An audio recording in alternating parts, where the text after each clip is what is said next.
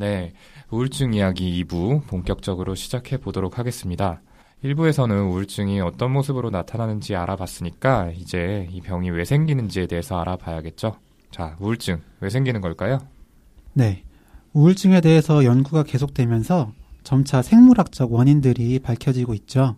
그 중에 대표적인 게 뇌의 감정 조절을 하는 부분이 있는데 그 부분에 신경 전달 물질이 이 균형이 무너진 게 중요한 원인이라고 합니다. 지난 방송에서도 언급을 했었던 건데 이참에 좀 다시 한번 개념을 정리해 볼게요. 그 신경 전달 물질이라고 하는 건 신경 세포 사이에서 신호를 연결해 주는 역할을 하는 물질이에요. 아, 이렇게 그림으로 보여드리면 좀 쉬울 텐데 신경 세포는 전선처럼 막 길게 이쪽 저쪽 막 뻗어 있어서 다음 세포로 연결이 되거든요. 뭐 실제로 전기가 흘러서 어떤 신호를 전달을 하는데 그 시냅스라고 하는 세포와 세포 사이 공간에서는 직접 전기가 흐를 수가 없어요.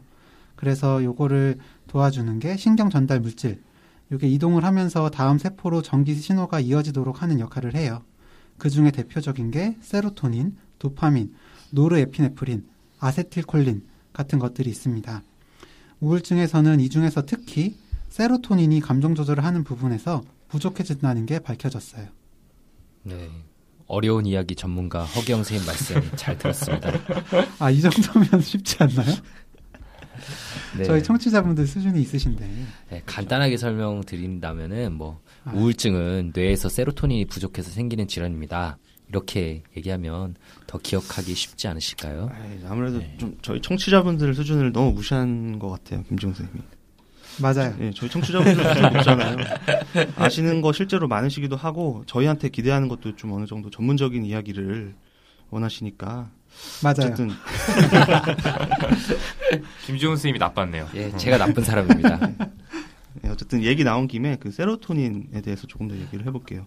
이게 워낙에 요즘에도 TV나 언론에서 많이 다뤄져서 우울증이라는 병이 세로토닌이 부족해서 생긴다라고 하는 건 널리 알려져 있어요. 그래서 이제 외래 오시는 분들 중에도 세로토닌 영양제 같은 것들을 외국에서 직구해서 드시는 분들도 많이 있고요. 음.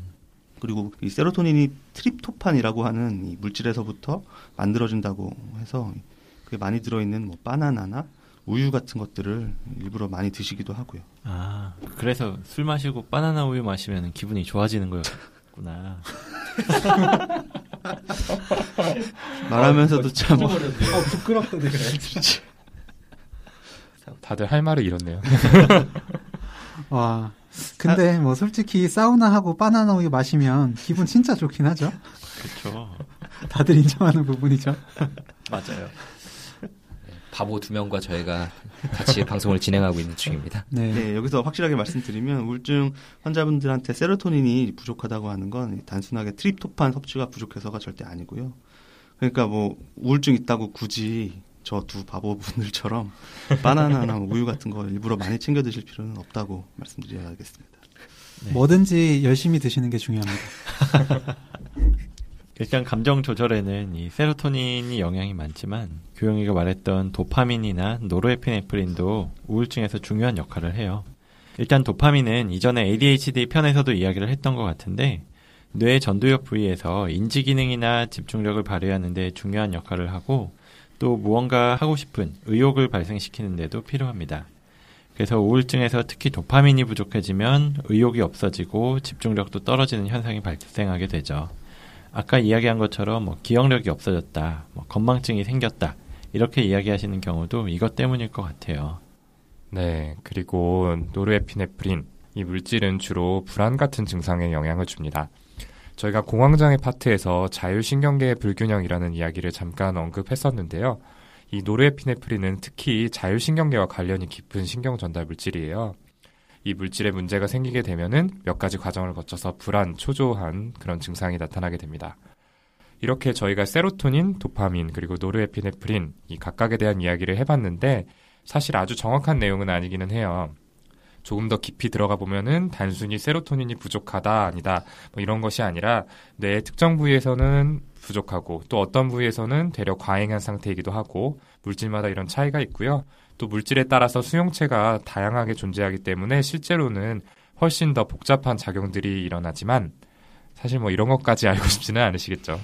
예. 그래서 지금까지 이야기한 게 전반적인 우울증의 생물학적인 원인이라고 보시면 될 것 같습니다. 네. 거기다가 한 가지만 더 말씀드리면 지금까지 이야기한 그 눈에 보이지 않는 호르몬 변화 말고도요. 최근에는 영상 기법들이 이렇게 많이 발전하다 보니까 예전에는 몰랐던 우울증에서 나타나는 뇌의 변화들을 이렇게 계속해서 밝혀내고 있어요. 그냥 MRI가 아니고 단순 MRI가 아닌 그 뇌의 활성도를 보여주는 어, 기능성 MRI, fMRI라고 하는데요. 이런 걸나 아니면은 PET-CT 어, 그런 것들을 이용해서 우울증 환자분들의 뇌의 활성도가 일반인들에 비해서 특정 부분들에서 더 저하되어 있다. 그리고 우울증이 회복된 뒤에는 다시 그런 것들이 정상적으로 돌아온다라는 사실들을 알게 됐죠.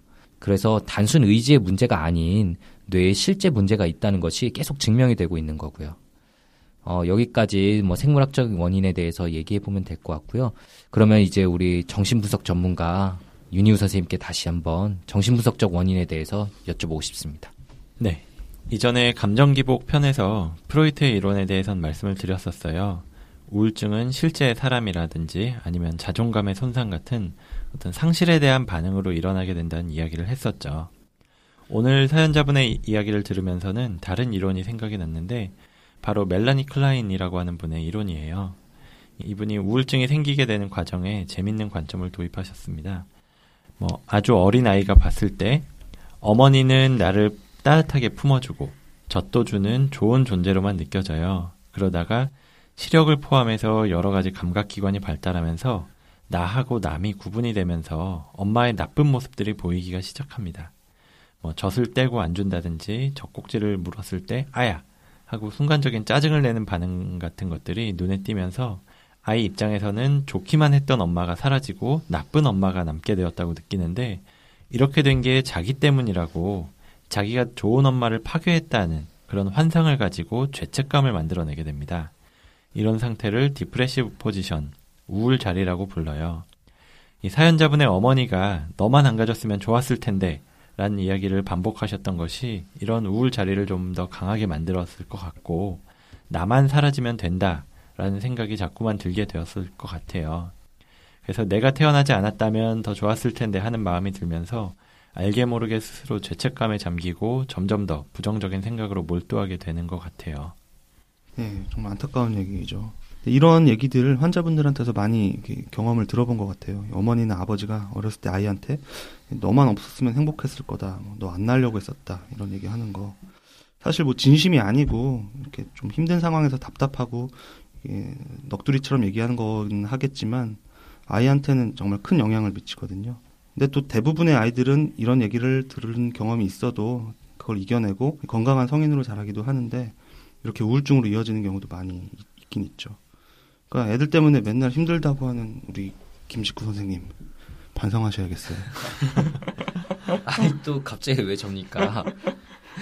저희 애들 좀 자란 뒤에 만약 이 방송 들으면 진짜 오해하겠어요. 어, 더군다나 이렇게 일주일에 하루 이틀만 육아하시는 선생님들께 이런 비난을 들으면 저는 너무 당황스러운데요. 저는 제 아이들을 너무 많이 사랑합니다. 사랑은 힘든 거라고 되게 힘들다고 하셨잖아요. 힘들지 않아요. 저 아이들 보는 건 너무 행복합니다. 그 어제도 애기들 데리고 이케아 쇼핑 가서 너무 힘들어서 옷 샀다고 그렇게 하셨잖아요. 밤새 이렇게 서핑하면서 계속 결제했다고. 아니 제가 이케아 간 것까지는 사실인데 그 뒤에 모함이 왜 덮나요? 쇼핑 중독 편부터 점점 이분들 본 모습이 드러나고 있는 것 같은데 이러다 정말 다들 하차하시고 저 혼자만 남게 생겼습니다. 그러니까 뭐 평소에 좀 착하게 사셨어야죠. 아니 너무 1인 방송 1인 방송 지금 하려고 지금 야욕을 보이고 계시는데 자꾸 그러시면 그 윤희호 선생님 본 모습도 공개할 거예요. 그러니까 네. 저희가 김어준 씨 닮았다고 이렇게 얘기했더니 점점 더 1인 방송으로 가시려는 것 같은데. 독립해야겠어. 정말 뭐 미사일이 날아다니는 녹음 현장이네. 에릭남 정우성 그 다음에 김어준 씨가. 그러니까요. 좀 기분이 나쁘네. 지금 약간 마음 상하셨어요. 빨리 사과하세요. 아니, 지금 팟캐스트계 대부 1인자이신 분과 비슷하다고 말씀드렸는데 왜 사과하라는 거죠? 아니, 그분은 다른 거 닮았다는 거 아니고 외모 닮았다는 거잖아요. 근데 지금 그 얘기 자기는... 듣고, 지금 그 얘기 듣고 윤희 선생님 좀 표정이 풀린 건 또 어떻게 봐야 될지 모르겠네. 아, 진짜 1인 방송 나갈 것 같아요, 지금. 저는 그 정도로 성공하시라는 의미에서 드린 말씀입니다. 아, 그죠. 제가 괜히 지웅이 형 공격을 시작해서 이 사단이 났네요. 좀 우울한 사연 얘기하고 있다가 저희 이렇게 너무 사담으로 빠지면 안될것 아, 같아요. 예. 네, 이제 다시 그만 집중하죠. 싸우고 예, 네. 다시 사연으로 좀 돌아오죠. 자, 이제 윤유 선생님이 좀 이- 어려운 이야기일 수도 있는데 이 멜라니 클라인이라는 분석가의 이론을 가지고 사연자분의 마음이 우울하게 된 과정을 얘기를 해 주셨습니다. 마지막으로 한 가지 더 우울증의 중요한 원인을 찾아보자면 그냥 사회 경제적인 원인이 있어요. 쉽게 말해서 그냥 외부 현실의 문제죠. 사연에서도 잘 드러났지만 사연자분도 어렵게 운영하던 회사가 사장님이 자살하는 사건이 일어나고 그 뒤로 소송도 걸리고 유가족들에게는 비난을 받고 또 경제적으로 어려워지면서 인생이 쓰나미에 휩쓸려 들어갔다라고 이야기를 하셨잖아요. 참 이런 얘기를 들으면은 또 안타까운 마음이 많이 듭니다. 맞아요. 이런 분들 이제 그 진료실에서 만나 뵙게 되면 전 드리는 말씀이 어, 사실 제가 그쪽 입장이더라도 우울한 게 당연하다. 지금 상황에서 어떻게 기분이 좋을 수 있겠냐. 예, 그렇게 말씀을 드리거든요. 좀 약간 그 우울증에 취약할 수 있는 그런 걸 타고나신 분들은 이런 힘든 과정에서 남들보다 아무래도 더 우울증에 잘 걸릴 수 있겠죠. 그 이분처럼 정말 극적인 경우도 있고 아니면 그리고 보다 좀 일상적인 경험들도 많이 있어요. 뭐 직장에서 상사나 동료 그리고 심지어 후배한테 치여서 스트레스를 받으시는 분들도 계시고 뭐 일하면서 상대하는 고객 때문에도 그 힘들어하시는 분도 있고 일 자체의 양 때문에 또 그렇기도 하고요. 이런 직장 문제 때문에 힘들어하시기도 하고 아니면 또 경제적인 문제도 상당히 영향이 크죠. 뭐 거기에 더해서 뭐 가족이나 친구 사이의 문제 그리고 또 뭐 학생들은 공부, 성적, 입시 정말 이런 많은 어려움들이 정말 끝없이 있는 것 같아요. 그러다 보면 정말 지치기도 하고 더 이상 일을 할 힘 자체가 없어지기도 하고요. 그래서 번아웃 신드롬이라는 말도 있잖아요. 저희 요즘 사연 보내주신 분들도 여러 분 계셨고, 네, 많이 왔어요. 예. 이것도 결국 우울증의 한 종류라고 볼 수 있을 것 같아요. 네, 맞습니다. 이런 그 사회적인 스트레스에 더해서 또 하나 중요한 게 이 support system, 어떤 사회적인 지지 체계라고 하는 건데요. 간단히 말해서 이 내가 괴로울 때 누가 나를 위로해주지 뭐 이런 노래 가사처럼 노래 가사 인용. 전문인데요. 누가 옆에서 이렇게 도와주는 사람 힘들 때 노래 가사처럼 눈물이 돼주고 뭐 등불이 돼주고 또 친구가 돼줄 수 있는 사람이 있다면 그런 힘든 일들이 있어도 이겨낼 수 있는 어떤 계기가 될 수 있을 거예요. 근데 우리 사연자분은 뭐 미혼이시기도 하고 이렇게 엄청나게 힘든 일이 이어지는 상황에서 주변에 이렇게 도움을 주실 분들이 많지 않으셨던 것 같고요. 그래서 더 그만큼 혼자서 우울감에 빠져들어가신 게 아닌가 하는 안타까운 생각이 듭니다. 네, 이렇게 우울증을 일으킬 수 있는 원인들에 대해서 사례와 비교해 가면서 살펴봤습니다. 이제 그냥 이야기를 하면 할수록 좀 안타깝다라는 이야기를 저희가 많이 드리고 있는데요. 여기서 그치면 안 되겠죠. 또 극복을 할 수 있는 방법을 알려드리고 도와드리는 게 저희의 역할이 아닐까 싶은데요. 그러면 지금부터는 우울증의 치료에 대해서 좀 이야기를 해보도록 하겠습니다. 네. 치료 부분이 많은 분들께서 가장 궁금해 하시는 부분일 것 같아요.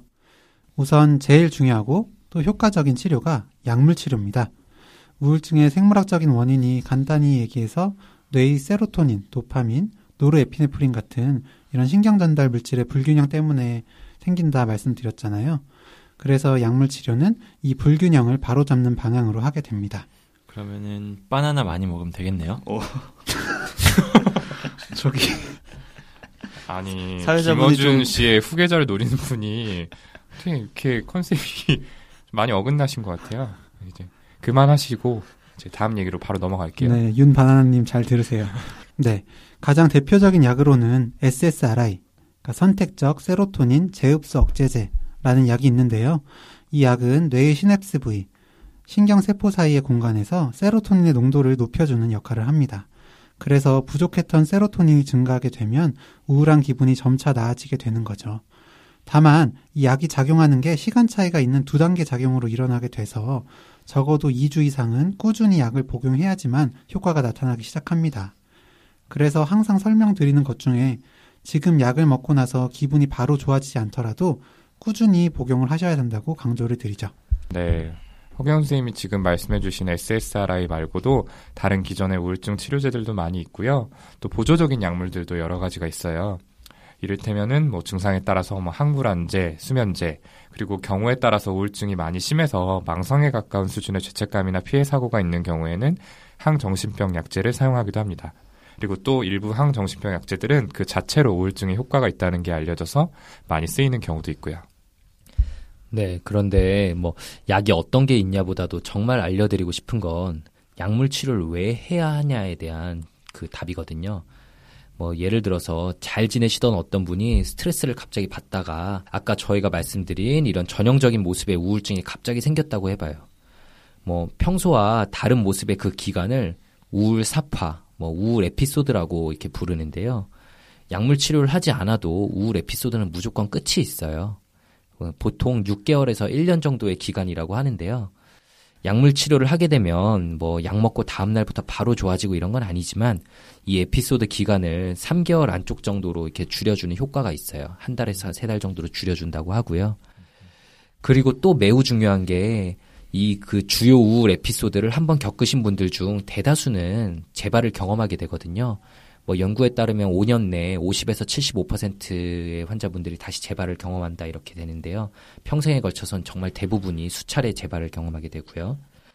약물 치료를 하면 재발률 자체도 떨어뜨리고 재발을 하더라도 더 이렇게 경증으로 가볍게 나타나게 하는 효과가 있어요. 그래서 드리고 싶은 말씀은 약물 치료도 절대로 완벽한 게 아니에요. 뭐 약을 드시면서도 잘 안 낫는 분들도 계시고 그래서 다른 약을 쓰기도 하고 그 약을 충분 기간 먹었음에도 나중에 뭐 재발하시는 분들도 많으신 게 사실이긴 하죠. 그런데 안 먹는 거에 비해서는 확실히 그 위험성을 떨어뜨려 준다는 거거든요. 예를 들어서 한번 또 예를 들어서 얘기해 보면 암에 걸렸는데 뭐 90%의 이제 사망률이라고 해봐요. 근데 항암제를 먹으면 사망률을 한 10%로 낮춰준대요. 추 이렇게 암이 재발할 확률도 낮춰주고요. 근데 약을 먹어도 그러면 10명 중 1명은 돌아가시게 되겠죠? 그럼 그 약이 효과가 없는 거냐? 그건 절대 아니거든요. 아마 모든 분들이 약을 드실 거예요.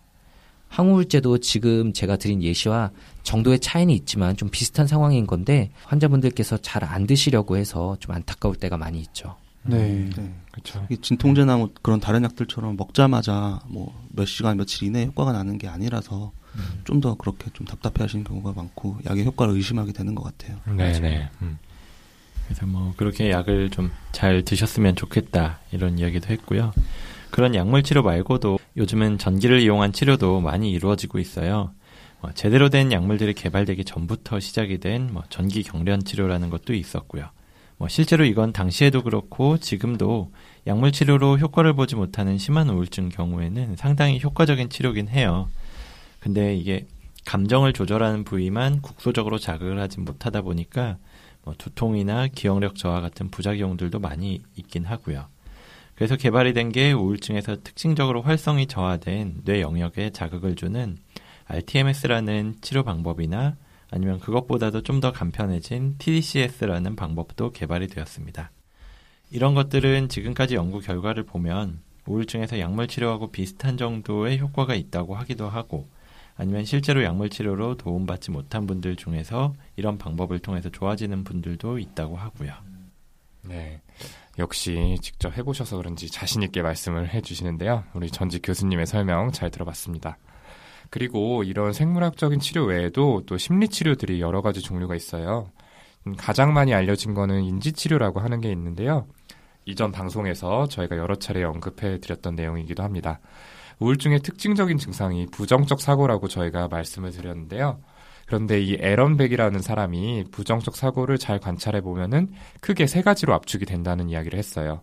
하나는 자기 자신에 대해서, 그리고 두 번째로 자신의 경험에 대해서, 마지막으로 미래에 대해서 이렇게 부정적으로 생각을 하는 경향이 있다고 합니다. 이런 인지 왜곡을 교정을 하면은 우울 증상이 좋아진다라고 하는 이론인데요. 조금 이야기가 어려울 수도 있을 것 같아서 저희가 그 허규영 교수님 진료실에 찾아온 우울증 환자분의 인지 치료 장면을 좀 상황극을 통해서 어떤 치료 방법인지 좀 이런 것들을 좀 살짝 보여드리도록 하겠습니다.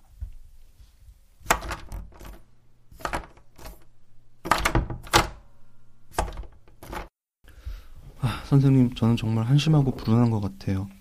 저 같은 사람은 진짜 밖에 다녀서는 안 되는 것 같아요. 어, 손정현님, 그 어떤 말씀인지 좀 자세히 말씀해 줄 수 있으세요? 어제 운전하다가 정말 태어나서 처음으로 앞에 차를 들이박았거든요. 아, 크게 다친 사람이 없기는 한데 저희 다섯 명이나 타고 있어서 보험 처리가 되긴 하는데 차 수리비에다가 보험료 할증도 엄청나겠죠. 저처럼 재수 없는 사람이 있나 싶고 정말 다른 사람하고 연락도 하지 말고 집에만 있어야겠어요. 밖에만 나가면 이렇게 안 좋은 일이 생기니까. 아, 그런 일이 있으셨군요. 손정현님 몸은 좀 괜찮으세요? 네네, 몸은 뭐 괜찮은 것 같아요. 예. 그래도 크게 다치진 않으셔서 다행입니다. 다행은 무슨 차라리 사고로 죽어버렸으면 이런 걱정도 안 할 텐데 지금은 그냥 완전히 망한 거예요. 예, 손정현 님이 이제 차 사고가 나서 많이 당황하신 것 같네요. 근데 좀 차분히 생각을 해봤으면 좋겠어요. 뭐, 뭐를 생각해 보면 될까요? 그러니까 물론 교통사고가 난 것 자체는 굉장히 나쁜 일이죠. 근데 손정현 님은 완전히 망했다고 이렇게 말씀을 하시는데 사실 또 보면은 아무도 이 사고로 크게 다친 사람은 없잖아요. 그것만으로도 완전히 망한 건 아니지 않나요? 음, 그건 그렇긴 한데 일단 보험료 할증이 붙을 거고요. 차 수리비도 들고 저 안 그래도 요즘에 돈도 없는데 괜히 좀 돈 벌어보겠다고 밖에 나다니다가 이렇게 피해나 끼치고 하, 집에 가만히 숨만 쉬고 있어야겠어요 정말. 음, 근데 교통사고는 이번이 평생 처음이라고 하지 않으셨나요? 그렇긴 한데 이제 사고를 한번 쳤으니까 다음에 밖에 나가면 또 사고 낼 것 같고 음, 또 낼 것 같다는 생각이 드신다는 거죠. 그러면 손정현 님이 생각하셨을 때 다시 밖에 나가면 사고가 날 가능성이 좀 얼마나 될까요? 음, 한 70%는 될 것 같은데요. 음, 70%요? 음, 손정현 님 그럼 지금 얼마나 좀 운전해 오셨죠? 저 한 10년은 했어요. 어, 10년. 그럼 그동안 정말 많이 운전을 해왔는데 이번에 처음 한 번 교통사고를 낸 거잖아요. 네. 음, 그런데도 지금 다시 한번 생각을 해보시죠. 그래도 지금 70%라는 생각에 변함이 없으신가요? 음, 그렇, 그런, 그렇기도 한 것 같네요. 좀 근거가 없어 보이긴 하는 것 같아요.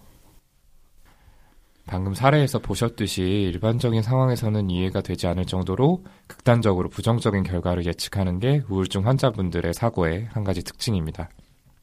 가벼운 사고를 냈다고 남들한테 엄청난 피해를 끼칠 거고 집에서 숨만 쉬어야겠다는 생각은 좀 비약에 가깝죠. 이처럼 우울증 환자분들의 생각 사이에 있는 오류를 찾아내고 또 교정함으로써 궁극적으로는 우울증을 회복하게 하는 방법이 인지치료가 되겠습니다. 이외에도 뭐 집단 치료 그리고 또 명상을 이용한 마음 챙김 기법 이런 것들처럼 다양한 심리 치료가 또 존재하기도 하죠. 이제 여기까지 이제 우울증의 치료까지 저희가 알아봤고요. 오늘 우울증에 대해서 쭉 이야기를 나눠봤습니다. 이제 이 시간 마무리하려고 하는데 마지막으로 이 시간 좀 어땠는지 선생님 한 분의 소감만 좀 들어볼게요. 김지훈 선생님 말씀해 주실래요? 네, 뭐 사실 힘든 일이 있으면 저도 그렇고 뭐 누구나 기분이 가라앉고 짜증도 나고 밖에 나가고 싶지도 않고 기운도 없는 그런 경험들을 해볼 수 있죠. 그래서 그 치료가 꼭 필요한 우울증인데도 아 이거 누구나 겪는 건데 이 정도면 내가 알아서 이겨내야지 뭐 이런 생각으로 혼자 버티시다가 더 힘들어지시는 분들도 많이 봬요. 또 그 우리 사회에서는 그 본인 말고 주위 사람이나 가족들의 이렇게 우울함, 무기력에 대해서도 의지의 문제로 치부하는 경우가 많아서 이게 치료 자체에 걸림돌이 되는 경우가 많이 있거든요. 환자분께서는 진짜 힘든 결심을 해서 정신과 진료실을 겨우 찾아와서 약물 치료를 드디어 시작을 했는데 그 사실을 알게 된 가족분들이 아, 뭐 이런 거를 먹냐. 너가 충분히 이겨낼 수 있다. 이상한 약 먹지 마라. 이렇게 막 반대하셔서 치료가 바로 중단되는 경우들이 솔직히 너무 많아요. 그 원인을 생각해 보면 그 가족분들께 공감 능력이 없어서라고 그렇게 단순히 그렇게 볼 것만은 아닌 것 같고요. 우울증이라는 병에 대한 그 무지, 그리고 오해, 그리고 부족한 사회적 인식 등 이런 것들이 총체적으로 좀 결부된 문제인 것 같아요. 우울증이 정말 흔한 병이긴 만큼 오늘 방송 듣는 청취자분들 중에도 아마 계실 수 있고요. 혹은 그 청취자분들의 주변 분들 중에 아, 이 사람은 우울증인 것 같다. 이렇게 머릿속에 떠오르시는 분들이 반드시 계실 거라고 생각하거든요. 오늘 저희가 이 짧게 드리는 방송이 그분들께 치료를 받을 수 있는 계기가 된다면 뭐 더 바랄 게 없겠습니다. 네, 네. 특히 또 오늘 사연 보내주신 그 사연자분께도 저희 방송이 많이 도움이 됐으면 하는 바람입니다. 자, 그러면 정말 마지막으로 이제 사연 질문 피드백 보내주실 메일 주소 한 번 더 우리 메일 요정님 소개 부탁드릴게요. 네. 이메일 brainrich 6 gmail.com brainrich 6 골뱅이 gmail.com으로 정신과에 관해서 그리고 본인이나 주위 사람의 심리에 대해서 그리고 또 일상생활의 작은 고민들 어떤 것도 좋으니까 많은 사연 보내주시면 감사하겠습니다. 예, 지금 손재현 선생님이 말씀해 주신 내용들을 저희 페이스북 뇌부자들 페이지를 통해서 메시지로 보내주셔도 감사하겠고요. 저희가 방송에서 못다한 내용들도 꾸준히 올리도록 노력하겠습니다. 네. 그리고 또 저희가 카카오톡 플러스 친구 뇌부자들 이제 시작을 했습니다. 예, 카카오톡에서 이제 뇌부자들 플러스 친구 맺어주시고요.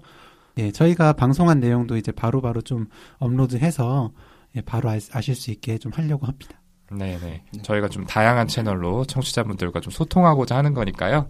많이들 관심 가져주시고 또 사연도 많이 보내주시고 했으면 좋겠습니다. 네, 그리고 저희가 이번에 크라우드 펀딩이란 걸 시작하게 되었는데요. 간단히 말씀드리자면은 저희 방송을 듣는 청취자분들께 일정한 금액을 기부받고 모아진 돈을 펀딩 주체 프로젝트에 사용하는 대신에 기부자분들께 일정한 reward를 제공하는 겁니다. 저희는 정신건강의학과의 편견을 줄여서 정신적인 문제로 힘들어하는 분들이 쉽게 도움을 받도록 한다는 방송의 취지에 맞춰서 모아진 금액을 전액 자살예방협회에 기부할 계획입니다. 자세한 내용은 자몽미디어센터의 홈페이지 자몽.co.kr에 접속하셔서 프로젝트 메뉴에 팟캐스터를 클릭하시면 확인하실 수 있습니다. 기부해주신 분들께 드릴 선물도 준비해뒀으니까요. 관심 있는 분들의 참여를 부탁드리겠습니다. 그럼 오늘 정비소 시간 이걸로 마무리 짓고 저희는 다음번 얘 왜 이러는 걸까요? 시간에서 다시 찾아뵙도록 하겠습니다. 감사합니다. 감사합니다. 감사합니다.